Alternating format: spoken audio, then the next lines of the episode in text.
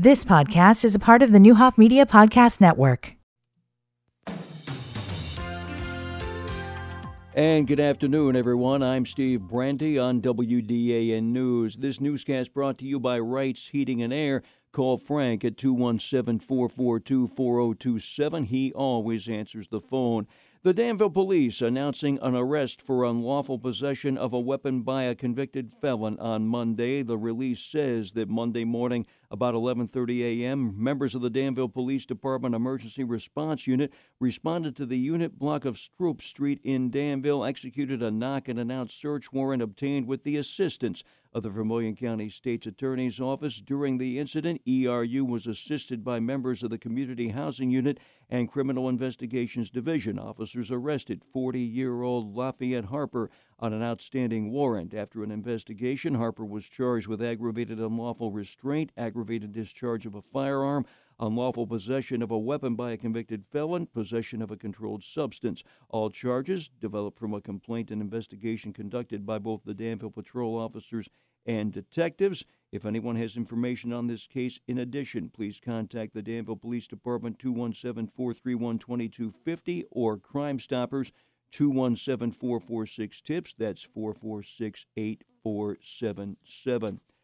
Well, Illinois taxpayers will know tomorrow how Governor J.B. Pritzker plans to spend their money for the fiscal year that begins on July 1st.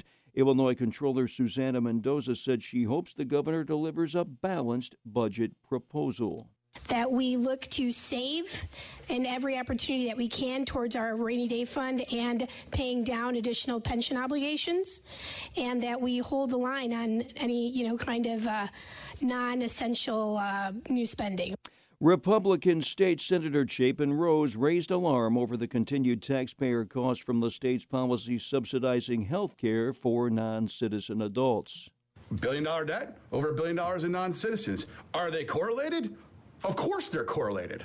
They're correlated to anybody with common sense, anybody with an eighth grade education, but they're not correlated to the Illinois Democratic Party, who's got their head in the sand on this issue. Now, Thursday of last week, Pritzker announced an additional $181 million for the coming fiscal year to continue providing contracts for various other services to non citizen migrants.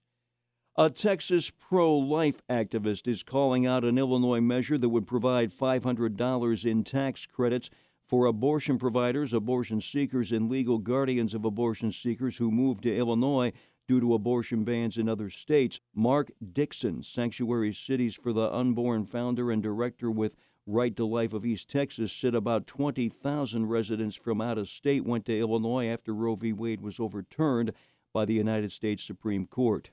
That's a scary thing. Some states, people go there. Uh, some states, people go there for the, the good food and the entertainment venues. But what does Illinois want you to come to their state for? Abortion. Dickson said House Bill 5152 is part of Governor J.B. Pritzker's agenda, which is united with the Biden administration's. Dickson also said the administration's agenda is to provide abortion access in every zip code. But also wants to glorify abortion as if it's a part of American culture, when reality it's not. State Rep. Kelly Cassidy introduced the measure that Dickson was objecting to and said in a social media post that Illinois wants to offer a hand up for those fleeing for their safety from states banning health care and speech.